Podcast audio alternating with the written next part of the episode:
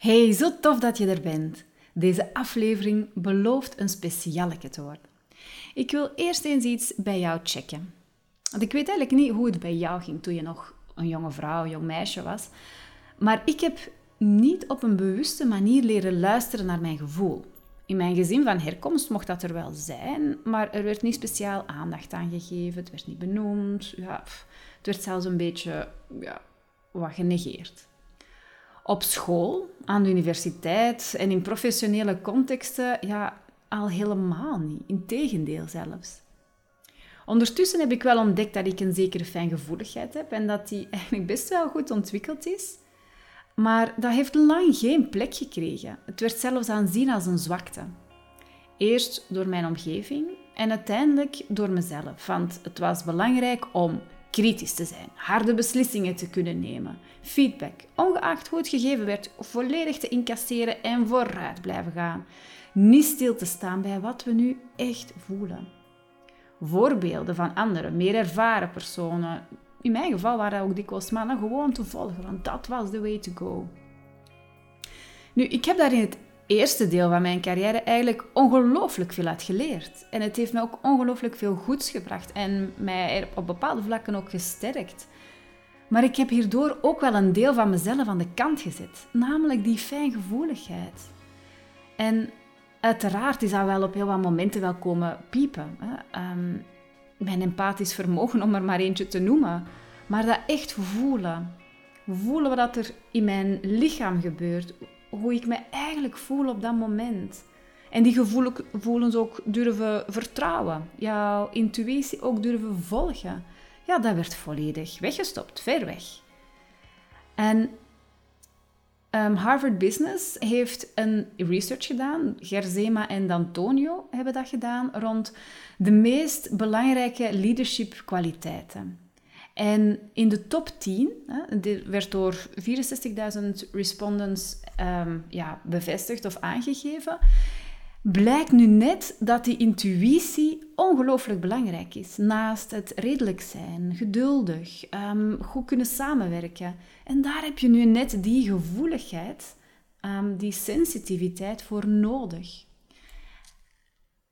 Ik denk dat ik jou ondertussen al een beetje ken en dat je wel weet, hey, wat zijn dan die anderen? Um, dus al voor de volledigheid. Expressiviteit, lange termijnvisie, loyaliteit, flexibiliteit. Dat waren de, ja, zeg de top acht. En dat zijn nu typische, meer feminine traits. Dus ik ga niet zeggen dat dat enkel voor vrouwen is. Want mannen en vrouwen hebben beide in, in zich. Hè? Maar het zijn wel typisch meer feminine traits. Naast, hè, dat redelijkheid... Uh, geduldigheid, samenwerking en intu- uh, intuïtie. De twee andere traits hè, die dat ook verwacht werden, zijn meer mannelijke, uh, masculine traits. En dat is het nemen van beslissingen en resilient zijn. Nu, this being said, hè, eigenlijk ja, de, toont dit, um, deze research aan dat het net een kracht is. En dat het ook net gevraagd wordt door... de maatschappij, door onze kinderen, maar ook in die professionele context, door onze teams, door onze fellow leaders. En dat brengt mij naar het, het stukje leadership. Hè? Want de kern, voor mij althans, wat leadership betreft, en waar voor mij sterk leiderschap start, is nu net heel erg bewustzijn. Bewustzijn van, oké, okay, ja, de context, de dynamieken die dat er spelen. Maar vooral je erg bewust zijn van wie jij bent. Wat jouw talenten zijn, wat jou uniek maakt. En ja, die ook bewust in te zetten. Um, en ik spreek hier over meer dan professionele competenties, hè, maar jouw eigenheid. En daar... zelf leiderschap innemen, self-leadership, dus leiderschap over jezelf. Dat is zo belangrijk. Um, dus dat gaat verder dan die elevator pitch klaar te hebben, hè? Waar dat de obligate dingen in zitten die dat verwacht wordt van die grote corporate. Dus echt jouw eigenheid kennen en daar hoort alles bij. Ook die schaduwkanten, die omarmen, die ombuigen wanneer dat dan nodig is. En ook echt... ja, dicht bij jezelf daarvoor kunnen komen. En dat is voor mij zelfleiderschap. Dicht bij jezelf komen, dicht bij jezelf blijven. En ons lichaam, onze gevoelens. En dan spreek ik hier niet over de enorm geladen emoties die wel eens kunnen opkomen, maar echt de gevoelens daaronder. Dat zijn sterke signaalgevers. Signaalgevers voor wat er klopt voor ons. En signaalgevers die ons waarschuwen wanneer we onszelf dreigen te verliezen.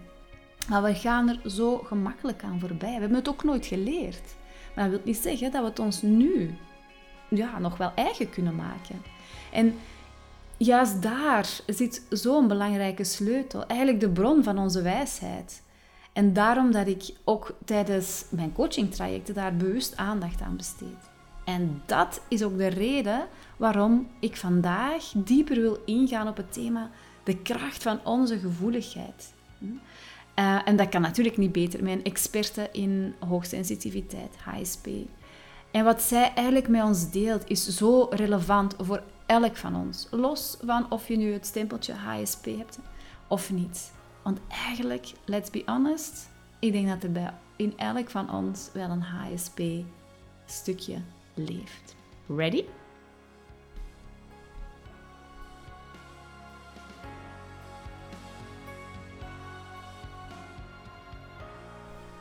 Ik ben hier nu in het uh, ja, mooie, heel groene Tervuren. Met de al even mooie Veerle Maniquet. Oh, um, van Minnecoaching. Welkom Veerle. Dankjewel Haike, super fijn dat jij hier bent. Ja, inderdaad, ik zeg wel welkom, maar eigenlijk ben ik in jouw huis. Dus uh, dankjewel dat ik hier mag zijn. Heel, heel welkom. En Minnecoaching, hè? Zo een prachtige naam. Hè? Minne staat voor? Staat eigenlijk voor liefde. Uit het Middel-Nederlands. En uh, ja, betekent liefde en natuurlijk ook vooral zelfliefde.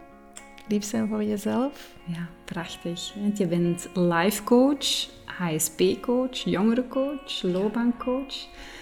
Dus dat is wel, uh, wel heel wat. En uh, liefde lijkt me inderdaad een centraal thema. Ja, dat weet jij ook, hè? Absoluut, absoluut. Um, en voor vandaag gaan we meer inzoomen op dat ja, H S P-gegeven, zonder daar per se een lecture rond te geven. Ja. Maar hè, dat was een stukje het aanknopingspunt waar we dachten, daar kunnen we wel iets heel moois rond delen. Ja, heel graag. Ja, vind ik heel fijn om daar meer over te vertellen en uh, daar meer informatie over te geven, zonder het inderdaad een hele ja, lecture moet zijn. Ja, voilà, want uiteindelijk, als ik dat ook zie in mijn praktijk, zijn er heel veel vrouwen die dat veel gevoeliger zijn. Ik weet dat dat nog iets anders is dan uh, hoogsensitiviteit, maar veel gevoeliger dan dat ze zelf eigenlijk weten. Um, en er zijn eigenlijk ook best wel wat vrouwen die dat ook echt wel hoogsensitief zijn, mm-hmm. zonder dat ze dat eigenlijk ooit, ooit beseft hebben. En dat lijkt mij eigenlijk wel heel interessant om daar eens even op in te zoomen. Mm-hmm. Um, maar ook omdat er zoveel vooroordelen zijn. Ik weet Absoluut, niet um, ja. welke vooroordelen jij allemaal hebt horen passeren. Wel, dat is onmiddellijk een hele goede vraag. Ik denk een van de belangrijkste vooroordelen zou zijn dat hoogsensitieve personen zo een beetje van die muurbloempjes zijn. Hè, die niet zoveel aankunnen. Oh, dat is helemaal niet waar. Er is één belangrijke voorwaarde en dat is dat je jezelf heel goed kent.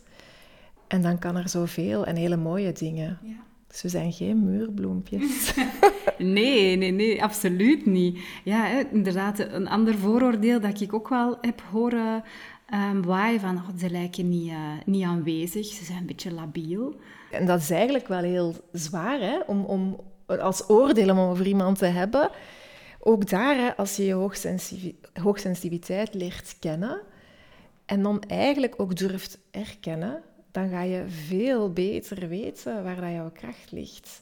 En ik denk dat die vooroordelen vaak wijzen op mensen die misschien mensen kennen die in een periode van chronische overprikkeling zitten, of die misschien heel veel kwaaltjes tegenkomen, waardoor ze op een bepaald moment wel echt een stukje draagkracht en veerkracht jammer genoeg verliezen. Uh, goh, ik wil niet de hele tijd naar cijfers gaan, maar we weten wel dat als je gaat kijken bijvoorbeeld dat vijftien procent van de bevolking ooit, hè, ik noem ze de normale sensitieve mensen, hè, uh, of de gewone sensitieve mensen, dus niet de hoogsensitieve mensen, zijn er eigenlijk vijftien procent van de bevolking komt ooit in contact met een burn-out. En uh, we weten dat dat bij hoogsensitieve personen richting zevenenvijftig procent gaat. Dat is een heel groot verschil. Maar wat daar vaak niet bij verteld wordt, is als mensen zichzelf heel goed kennen, hoogsensitieve personen, dan zakken die, die cijfers terug drastisch. Dus hè, juiste begeleiding, jezelf kennen, weten wat kan, weten wat voor jou past. En we zitten niet met die cijfers. Mm-hmm. Mm-hmm. Dus dat is iets helemaal anders dan zeggen, hoogsensitieve personen zijn labiele mensen. Ja, Totaal absoluut. niet. Ja. Inderdaad. En, en sommigen zeggen ook van, ja, het is weer zo een hype. Hè? Zoals dat een tijd iedereen, of elk kind A D H D had. Hè? Ja. Um, hoogsensitiviteit, och, dat is maar, dat is maar weer een hype. Allee, ze moeten daar hè, een stickertje op kleven. Ja, een etiketje. Maar ja, daar kan ik ook wel over vertellen. In die zin van, er zijn gelukkig heel veel onderzoeken al gedaan.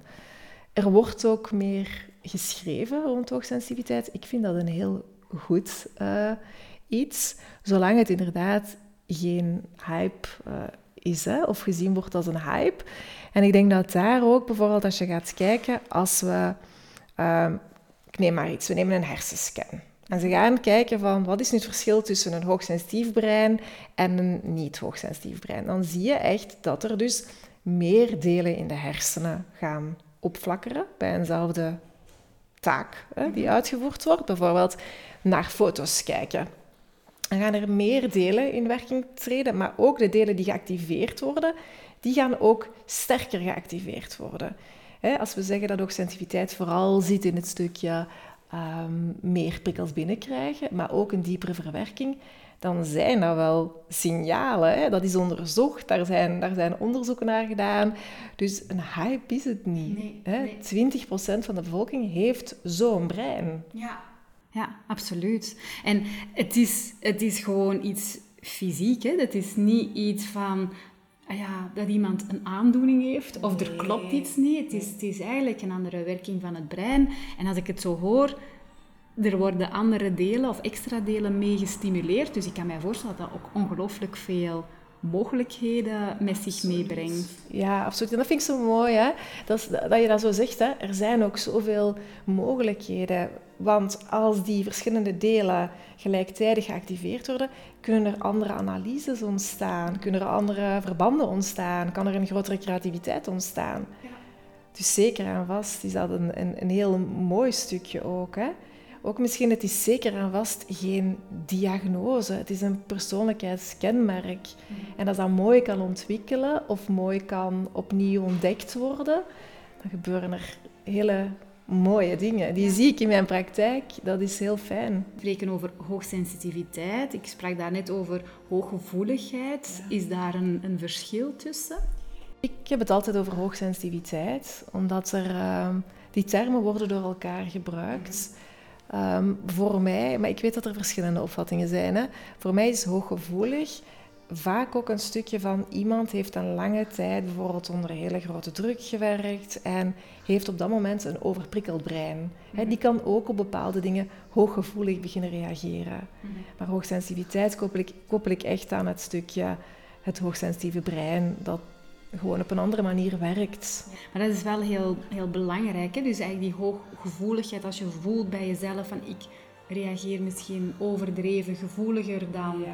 ik misschien gewend ben, dan is dat eigenlijk een teken van er zijn misschien stimulansen in je leven waar dat je eens ja. naar kan gaan kijken, waardoor dat het kan ombuigen. Maar hoogsensitiviteit, dat is gewoon zo. Ben je? Ja. Ja, en je brein werkt gewoon anders en geeft eigenlijk ook heel wat nieuwe mogelijkheden als je jezelf beter leert, leert kennen. Helemaal eens met hoe je het nu zegt. En ook het stukje van, als je daar aan jezelf wordt, aan twijfelt of zo, om eens te gaan kijken van, hoe was ik eigenlijk als kind? Mm-hmm. Daar zie je al heel veel terug. Of voor je eigen kinderen, hè, een babytje bijvoorbeeld, dat heel alert is. Of heel sterk gaat reageren op zo'n mobieltje of zo, hè, zijn ook heel vaak al signalen van hoogsensitiviteit hè, bij je kind. Omdat die gewoon ook die prikkels sterker binnenkrijgen. Dus het is niet gewoon, ja, elk babytje heeft heel grote voelsprieten en neemt veel op. Ook daar zijn al verschillen merkbaar. Want hoe ben jij zelf in dit thema geraakt, Veerle? Ja, dat is een, ook een fijne vraag. Wel, op een bepaald moment, ik heb twee zonen. Die zijn ondertussen al vierentwintig en negentien. En mijn jongste zoon was eigenlijk in het opvoeden... Ja, liepen wij wel tegen meer dingen aan. Hè? Dat liep een beetje moeilijker en hij had zo meer zijn eigen handleiding ook. En dan ben ik beginnen, zoals veel ouders het ontdekken, hè? Dan ben ik beginnen lezen, een beetje beginnen rondkijken. En dan las ik het boek van Eileen Aron. En daar uh, ging er eigenlijk echt een, een wereld open, maar niet alleen... In, in relatie tot, tot mijn jongste zoon, maar ook wel voor mezelf. Mm-hmm. Van, ah ja, oké. Okay. Dat is niet alleen Emiel, maar dat ben ik, ben ik zelf ook. En toen dat, dat kwartje is gevallen, zijn er dan dingen ook uit jouw jeugd of jouw kinderjaren ja. duidelijker en helderder ja. geworden? Absoluut. Een van de dingen is echt... Ik kreeg vroeger in de lagere school, als ik mijn rapport kreeg... Ik checkte maar één ding en dat was het zinnetje van de juf. En dat was het zinnetje, daar stond altijd bij mij... Proberen wat minder gevoelig te zijn. En ik las het zinnetje keer op keer en dan begon ik te huilen. Want ik keek niet naar de andere resultaten. Ik wilde gewoon dat het daar niet meer stond. Omdat dat echt een opmerking was. En nu, of toen op dat moment ook besefte ik van... Maar dat is gewoon wie dat ik ben. En eigenlijk is er mij heel vaak verteld van... En dat is niet oké. Okay. Daar moet je aan werken. Mm-hmm. Kijk er nu gelukkig anders naar. Hè? Maar dat zijn wel van de dingen die mij heel hard bijblijven. Maar ook het stukje van het heel goed willen doen. Geen fouten willen maken. Um, ja, dat is ook wel verbonden aan het stukje hoogsensitiviteit. En dat herken ik bij mezelf, zeker als kind ook. Daar ligt ook een, een link dan? Ja, er zit zeker een linking. Omdat, omdat wij zoveel analyses maken, hè, ben je ook voortdurend aan het checken welke handeling... van jezelf, heeft effect op anderen bijvoorbeeld. Dus heel veel kinderen gaan denken, als ik het goed doe, als ik braaf ben, dan ben ik niemand tot last. Een hoogsensitief kind gaat, gaat al heel snel denken van, hoe gaat het hier met iedereen? Ja. En daarom moeten wij echt aanleren van, hoe gaat het nu met mij? Ja. Okay. Onze natuur gaat eerst checken of iedereen oké is. En heb je dat als kind jezelf aangeleerd of heb je eerst andere... overlevingsstrategieën proberen toe te passen om ja, maar van die opmerking af te kunnen zijn? Heel veel overlevingsstrategieën, ja. Hè. Uh, ik ben ondertussen zesenveertig, hè, dus dat is toch een hele andere manier van opvoeden geweest. En ook heel anders uh, op een school. Ik weet bijvoorbeeld bij Emiel... hebben wij ook op een bepaald moment gezegd op school van kijk, hij is hoogsensitief en daar werd op bepaalde momenten wel rekening mee gehouden. Um, op een zachte manier, hè? Of gewoon al zeggen van niet alleen hij is hoogsensitief, maar wat heeft hij nodig als hij bijvoorbeeld op driedaagse gaat met de school? Hè? Wat, wat kan hem dan helpen? Maar dat was toen, toen ik in de lagere school zat, helemaal geen sprake van. Dus ik denk dat ik vooral zelf heel vaak probeerde van niet gevoelig zijn hè? En, en proberen en pas later ontdekte van het mag er wel zijn. En ik denk dat heel wat vrouwen die dat luisteren, dat wel herkennen van... Ik moet flink zijn, ik moet sterk zijn, ik moet doordoen, mijn tranen niet laten zien. Uh, um, of dat je nu de, ah ja, de diagnose, want het is geen ziekte, hè, maar de persoonlijkheidskenmerk hoogsensitiviteit hebt. Of ja, die overtuigingen hebt, hè, die... Ongeacht het, het stempeltje, want hè, zo, zo is het nog wel altijd een stukje. Ik denk dat veel vrouwen zich daar wel in herkennen. Dus ik kan mij voorstellen dat, ja, dat de, de manieren van naar jezelf te kijken, hoe daarmee om te gaan, dat die voor heel veel mensen wel relevant zijn. Zoals dat je zegt, jezelf beter leren kennen. Dus ik weet niet hoe dat jouw verhaal daarin is, of als je me, werkt met andere hoogsensitieve mensen, wat je hen daarin in meegeeft. Ja, wat ik vooral zie in mijn praktijk is als mensen bij mij komen, hoogsensitieve personen, heel vaak is dat eigenlijk op het moment dat ze vastgelopen zijn. Mm-hmm. En dan zeggen ze, ik heb al wel dingen gelezen over hoogsensitiviteit. Dat is het voordeel, hè, omdat er meer over gesproken wordt, ja. Hè, is er al meer kennis. En als ze bij mij komen, is dat vaak ook wel met een heel groot stukje van... Ja, maar ik wil dat eigenlijk helemaal niet. Het is een last, hè? Het is een last. En daar is het stukje van leren kennen wat het eigenlijk is. En dan het stukje leren erkennen vind ik de twee belangrijkste stappen eigenlijk. En daarin kan heel veel gebeuren praktisch. Hè? Bijvoorbeeld als iemand zegt van uh, mijn weekend. Ik vind dat eigenlijk niet leuk, mijn weekend. Dat klinkt raar, mm-hmm. maar veel, zeker ook jonge mama's of jonge vrouwen, zeggen dat soms, mijn weekend is niet leuk. En als je dan gaat proberen om je weekend H S P-proof te maken, dan stap je helemaal anders in je werkweek. Maar kom je ook anders uit dat weekend, ga je dat anders beleven. Maar dat vraagt wel eerst inzichten, hè? Want elke H S P'er is ook anders. Hè? Het kan zijn dat iemand heel veel um, last ondervindt van sensorische overprikkeling. Iemand anders gaat veel meer het gevoel hebben van uh, het is eerder het visuele bij mij. En dan leren van hoe kan ik eigenlijk mijn grootste overprikkelingssignalen herkennen, maar die ook omzetten. Hè? Concreet bijvoorbeeld, ik kan heel snel visueel overprikkeld zijn. Maar als ik visueel overprikkeld ben, of ik ga richting visuele overprikkeling, want ik kan wel zeggen dat ik daar niet meer zo snel kom, omdat ik mijn signalen zo goed herken. Maar als ik weet van visuele dingen zijn voor mij een bron van overprikkeling, kunnen een bron van overprikkeling zijn, dan betekent dat ook dat ik elke week twee keer echt de natuur intrek ja. en daar gewoon rondkijk, dat ik op een hele positieve manier die prikkel ga inzetten.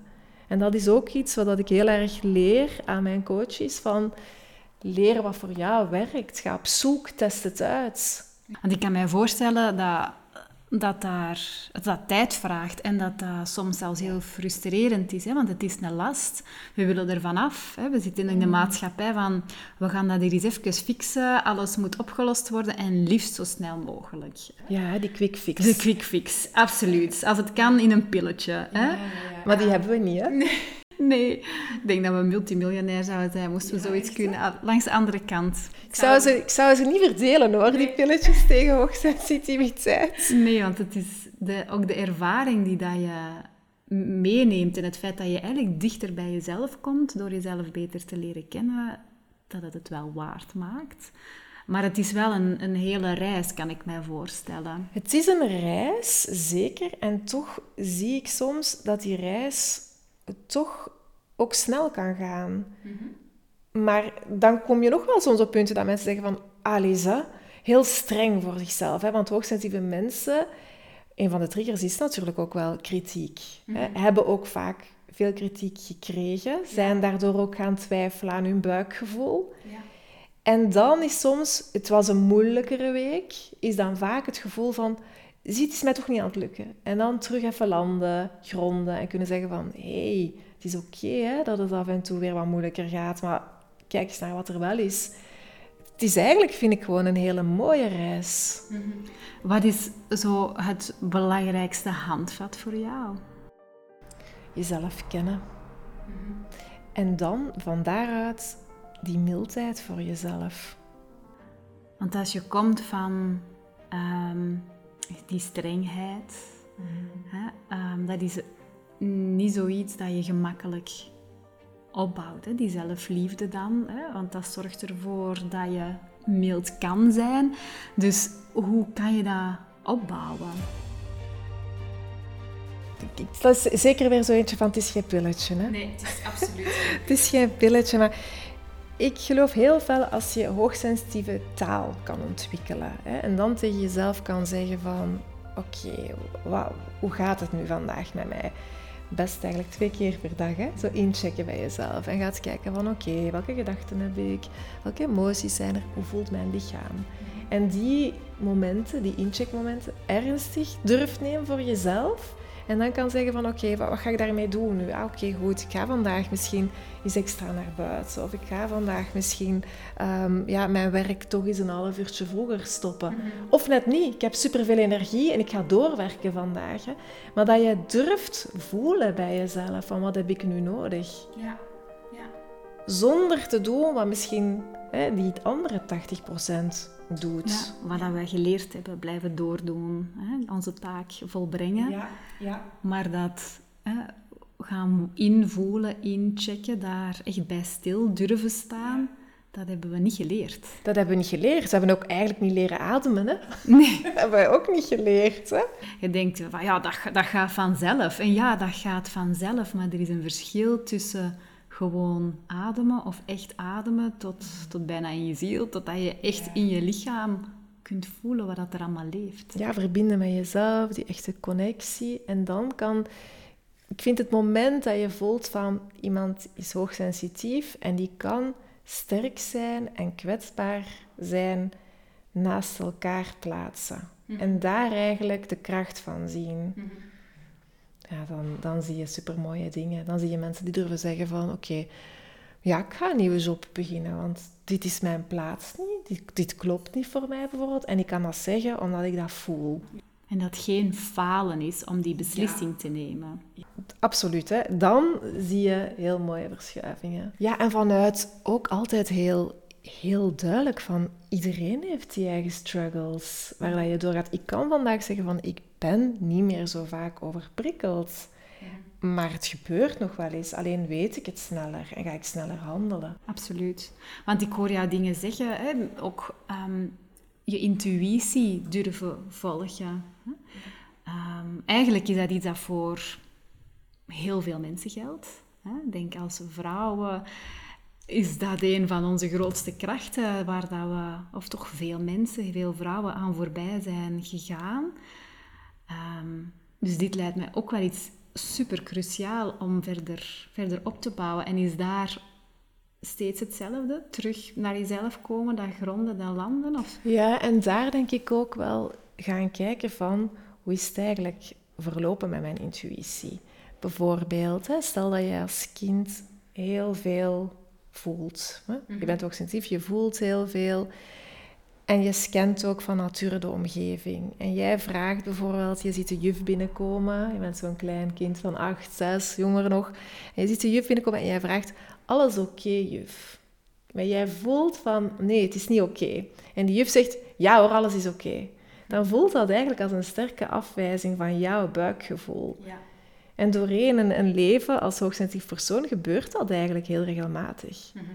Dus je gaat eigenlijk je eigen intuïtie, je eigen buikgevoel niet meer vertrouwen. Nee. En dat is wat dat ook wel weer mag opgebouwd worden van... Oké, okay, maar wacht eens... Uh, Je hebt dat misschien wel juist ingeschat. Mm-hmm. En hoe kan je nu misschien terug beginnen voelen en denken van, ik ga dat wel eens volgen. Ja. En daar zie ik heel mooie dingen gebeuren als we het dan toch hebben over vrouwen en, mm-hmm. en hun mama zijn ook. Zie je, van het moment dat ze mama worden, kunnen ze zo soms heel veel in die leeuwinrol gaan staan. Mm-hmm. En dan zie je dat ze heel erg wel het buikgevoel durven volgen. Ja. Als het weer over een ander gaat. Ja, en dan gaan ze eigenlijk energetisch zelfs voor hun hoogsensitief kind staan en zeggen van... Nee, los van wat iedereen daarvan vindt, ja. Ik ga toch nu die beslissing nemen, want ik voel dat dat het beste is. Ja. En dat is inderdaad mooi dat je dat zegt van... Dan is het weer voor iemand anders. hè? Maar dan zie je dat gebeuren en daar zit ook wel heel veel kracht in. Hè? Wat maakt dat je dat dan wel doet? Ja, maar ik voel het. Dat is wat, de, wat mijn kind nodig heeft. Ja. Ja, en daar kan je dan wel weer krachtig op gaan, ja. Ja, verder bouwen. Ja. Dus het is eigenlijk een kwestie van is te gaan onderzoeken van waar lukt het mij wel om mijn buikgevoel te volgen. Ja, om van daaruit dan op verder te bouwen. En dus ja. te gaan voelen, ja. Wat deed dat? Waar voelde ik dat? Hoe voelde dat? Ja, en ik ben goed genoeg en ik ben dat vandaag, maar ik ben dat eigenlijk altijd al geweest. Ja. Er zit ook best wel wat kindspijn onder... Ja. Sowieso, ja. Maar dat is ook altijd heel boeiend om te gaan kijken van wanneer zit iemand in zijn onveilige kindstuk mm-hmm. en wanneer is het eigenlijk een stukje H S P. Ja. Want ook bij een hoogsensitief persoon is dat andere verhaal er ook, hè? Van de yes. kindspijn. Ja. Ja. En dat ja. is de kindspijn, ja. maar dan beseffen we dat daar dan eigenlijk, welke kracht dat die altijd al mee heeft gehad en dat terug te ontdekken. Ja. Ja, en ook, we weten ook dat hoogsensitieve mensen hebben een grotere afwijzingsgevoeligheid. Okay. Niet allemaal, maar er zijn best wel, in mijn praktijk zie ik toch best wel wat mensen die daar hoger zouden zitten dan gemiddeld. En dan is het soms wel belangrijk om te kijken van, maar wacht, in die context, hè, wat is er aan de hand daar? Ja, maar ik voel mij daarom veilig. En dan gaat het soms... Niet om, ik was daarover prikkeld, hè? Mm-hmm. Maar wel om, om die kindspijn. Dus die afwijzing heeft, of dat gevoel van afgewezen te worden, is niet altijd door die kindspijn, maar kan ook echt gewoon een overgevoeligheid zijn door het anders werken van, ja. van je brein. Ja. Je kan het een beetje ook zien van, stel dat je aan een grote tafel zit met allemaal vrienden en je gaat als hoogsensitief persoon een... Je bent een gesprek aan het volgen. Hè? Dan ben jij het gesprek aan het volgen met iemand of aan het praten met iemand naast je. Maar ondertussen ben jij ook het gesprek aan het volgen wat er allemaal aan tafel gebeurt. Mm-hmm. Hè? Dus je brein is weer honderd procent actief. Dus daar moet ook maar op dat moment iets gezegd worden. Maar je hebt het misschien toch niet helemaal. En dat kan alweer al een spiraal zijn om nadien te blijven nadenken. En was het iets wat op mij sloeg? Hè? Ik zeg ook soms zoals tip, en dan moeten mijn coaches altijd heel hard lachen. Dan zeg ik van...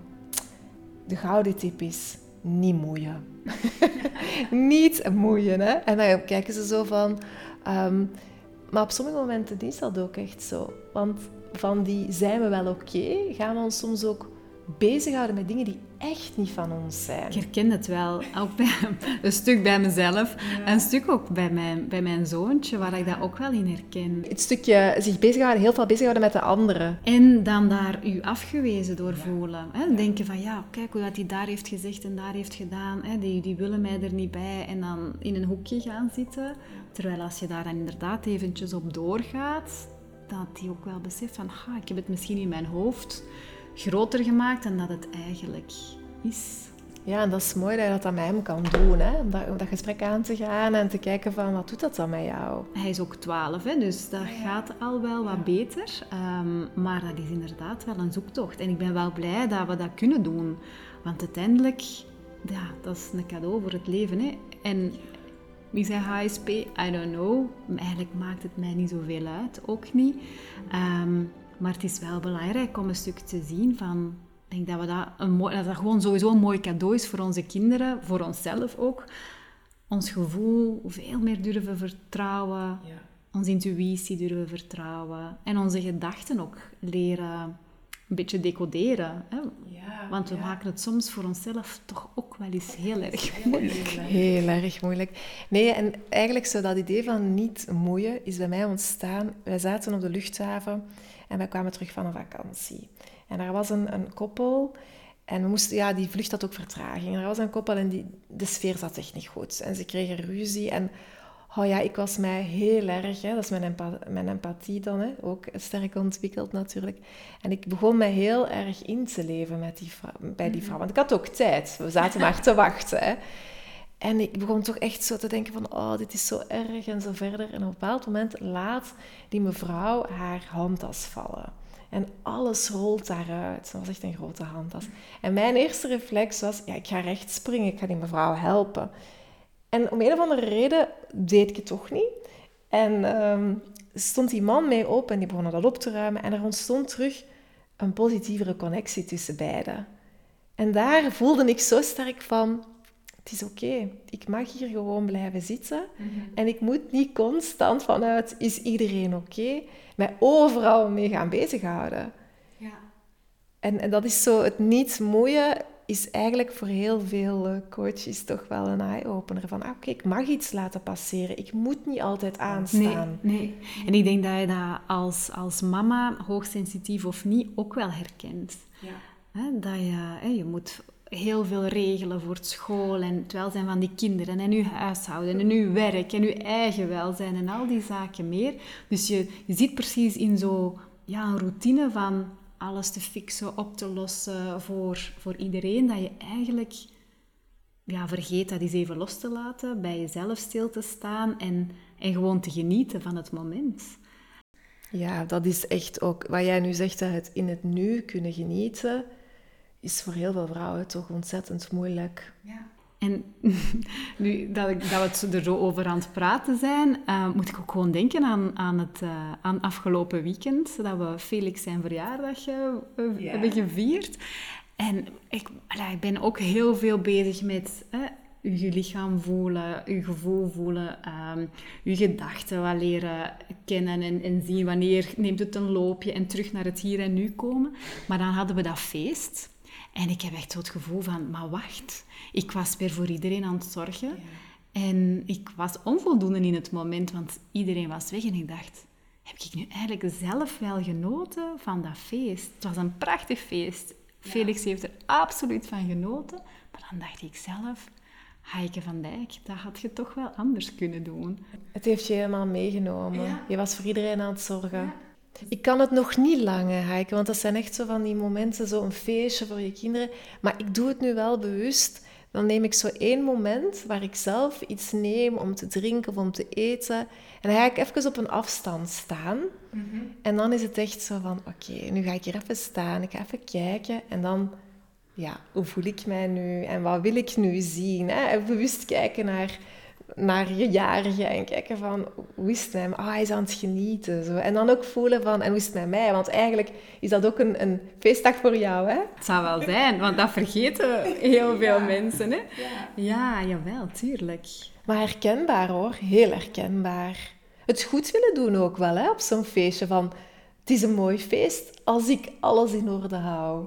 Um, ik denk dat heel veel mensen, vrouwen, zich hierin in herkennen. Um, vanuit jouw ervaring, wat, wel, ja, wat voor tips zou jij willen meegeven aan de luisteraars? Rond hoogsensitiviteit of gewoon zelfs al voel je je niet per se hoogsensitief, maar heel het belang van naar je gevoel durven gaan, je intuïtie durven vertrouwen. Dan zou ik zeggen dat je jezelf af en toe echt wel eens een cadeau mag geven. En dan heb ik het niet over uh, grote uitgaven, of maar echt een cadeau door aan jezelf te vragen van wat voel ik nu en wat heb ik nodig? Wat heb ik nu nodig? En als het moment er dan is dat je dat weet, om dan te zeggen, en als ik daar ook naar ga luisteren, wat levert het mij dan op? Mm-hmm. En dan de stap te zetten en dat ook eens gewoon te doen. Of te plannen. Als het niet kan op het moment zelf, dat je dan gaat zeggen van oké, okay, goed, maar dat is wat ik nu echt zou willen doen. Ik hoop dat het dan lukt. Hè. Maar als dat toch niet kan, het al plannen. Dat je zegt van en dan ga ik dat wel doen. Dan ga ik wel echt bewust eens kiezen voor mezelf. Mm-hmm. En daar de moed voor hebben om het ook effectief te doen. Ja. We zouden zo een paar cadeaubonnen echt voor onszelf moeten uitschrijven. Zo, cadeaubon, cadeaubon aan jezelf. Ja. En terwijl ik het vertel, denk ik, ik heb dat ooit echt gedaan. Ik had van een vriendin een, een cadeaubon gekregen en daar stond echt op, cadeaubon voor jezelf.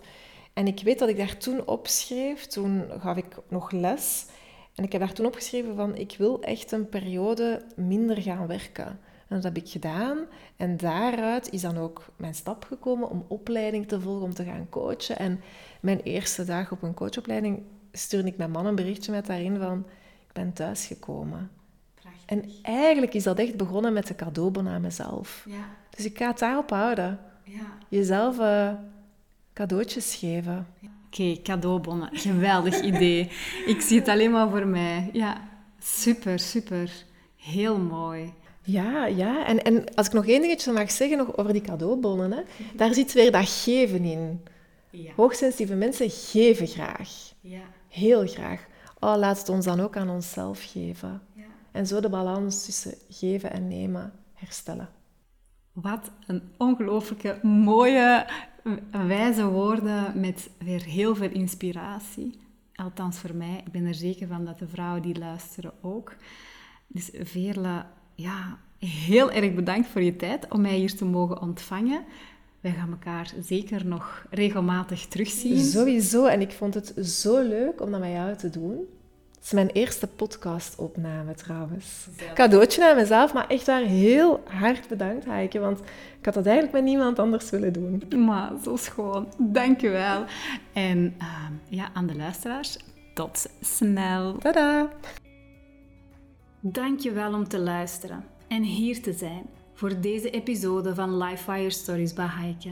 Ik hoop dat je ervan genoten hebt en vertrouwen hebt gekregen, al is het nog maar een start, om het toch eens anders aan te pakken. En vooral op te dagen voor jezelf. Wil je verder gevoed en geïnspireerd worden?